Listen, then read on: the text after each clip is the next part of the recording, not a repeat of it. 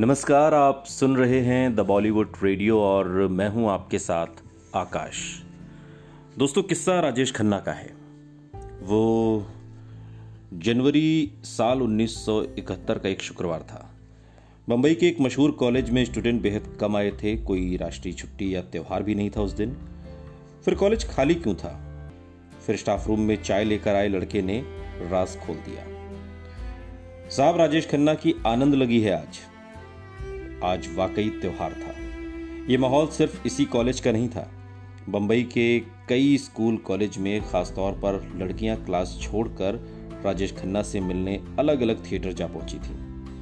उनके साथ उनके कॉलेज के वो लड़के भी होते थे जो राजेश खन्ना की तरह गुरु कुर्ता, तंग पैंट पहनकर, नाक पर रंगीन चश्मा टिकाए, साथ ही लड़कियों का दिल जीतने की कोशिश करते थे। सबकी मंजिल बस राजेश खन्ना थे जो थिएटर के अंधेरे में उन्हें तीन घंटों के एक रोमानी सफ़र पर ले जाते थे, जो उन्हें नए सपने दे जाते थे।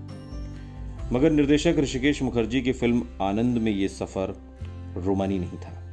ऋषिदा ने हँसी के साथ आंसुओं को मिलाकर मानवीय संवेदनाओं का एक ऐसा कॉकटेल तैयार किया था कि फ़िल्म खत्म होते होते मज़बूत से मज़बूत दिल वाले दर्शकों की आँखें भी नम हो जाती।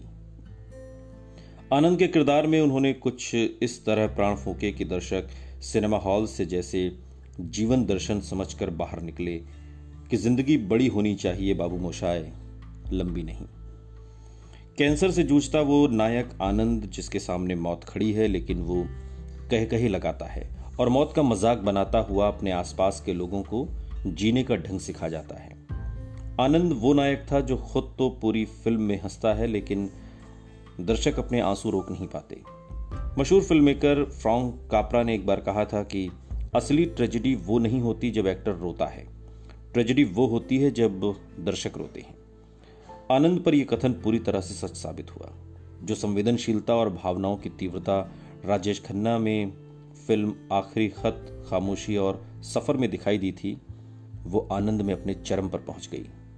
राजेश खन्ना के साथ फ़िल्म में अपने एक यादगार सीन को याद करते हुए अभिनेत्री सीमा देव बताती हैं कि फ़िल्म में मेरी शादी की सालगिरह का सीन है, जहाँ राजेश खन्ना मुझे आशीर्वाद देने आते हैं और कहते हैं, तुझे क्या आशीर्वाद दूँ बहन? ये भी तो नहीं कह सकता कि मेरी उम्र तुझे लग जाए।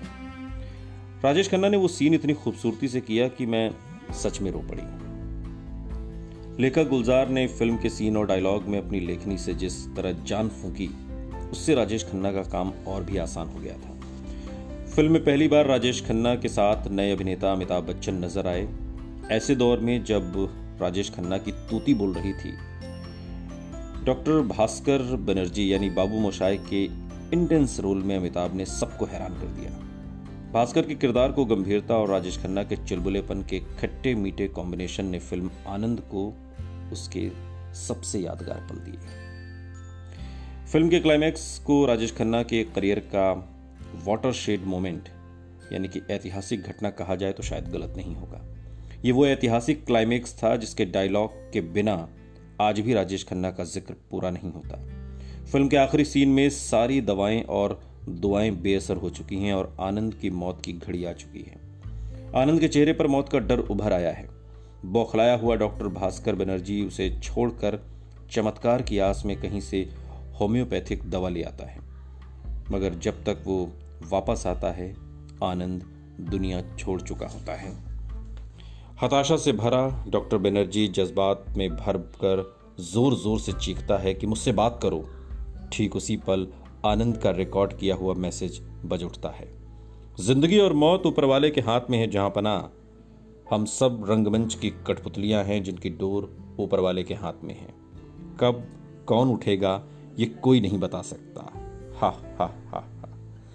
इस सीन ने दर्शकों को यूँ गमजदा कर दिया, मानो आनंद सिर्फ़ फ़िल्म का नायक नहीं, बल्कि उनका अपना भाई, बेटा या दोस्त हो। सुनते रहिए। द बॉलीवुड रेडियो, सुनता है सारा इंडिया।